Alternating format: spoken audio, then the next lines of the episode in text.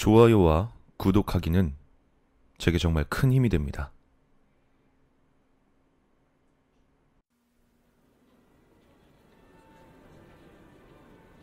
중학생 시절 팔이 부러져서 병원에 다니던 시기가 있었다. 어느 날 주스를 사기 위해 통원 중에 자주 이용하던 자판기로 향했다. 가장 가장자리 통로 막다른 골목에 있던 자판기였다. 도착하고 나니 문득 자판기 두 개 옆에 문이 있다는 걸 깨달았다.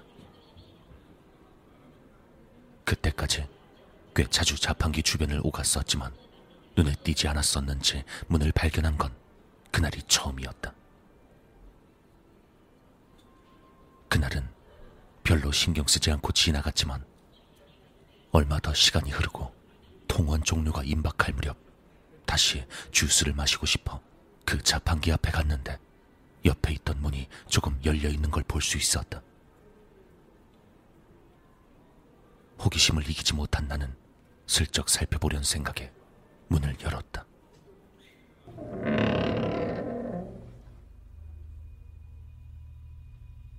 문 저편엔 꽤나 긴 복도가 쭉 이어져 있었다. 사람은 아무도 없는 것 같았다. 복도 끝에는 모퉁이도 보였지만 어째서인지 복도엔 불이 하나도 들어오지 않아 잘 보이지 않았다. 잠시 동안 그렇게 바라봤지만 딱히 아무 일도 일어나지 않았다. 재미없다 싶어 문을 닫으려고 한 순간 모퉁이 너머에서 사람의 그림자가 것이 보였다. 그 사람의 그림자는 나를 향해 걸어오고 있는 것 같았다. 눈을 부릅뜨고 바라봤지만 아직도 거리가 좀 있다 보니 표정까진 보이지 않았다. 하지만 그것은 오른팔만 이상하리만치 길어서 땅에 발을 질질 끌며 걷고 있었다. 어쩐지 고개를 절레절레 흔들며 다가온다.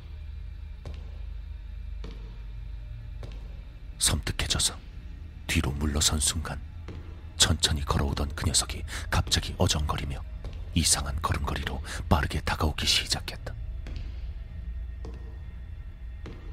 겁에 질린 나는 황급히 문을 닫고 주스도 사지 않은 채 대합실로 달려갔다.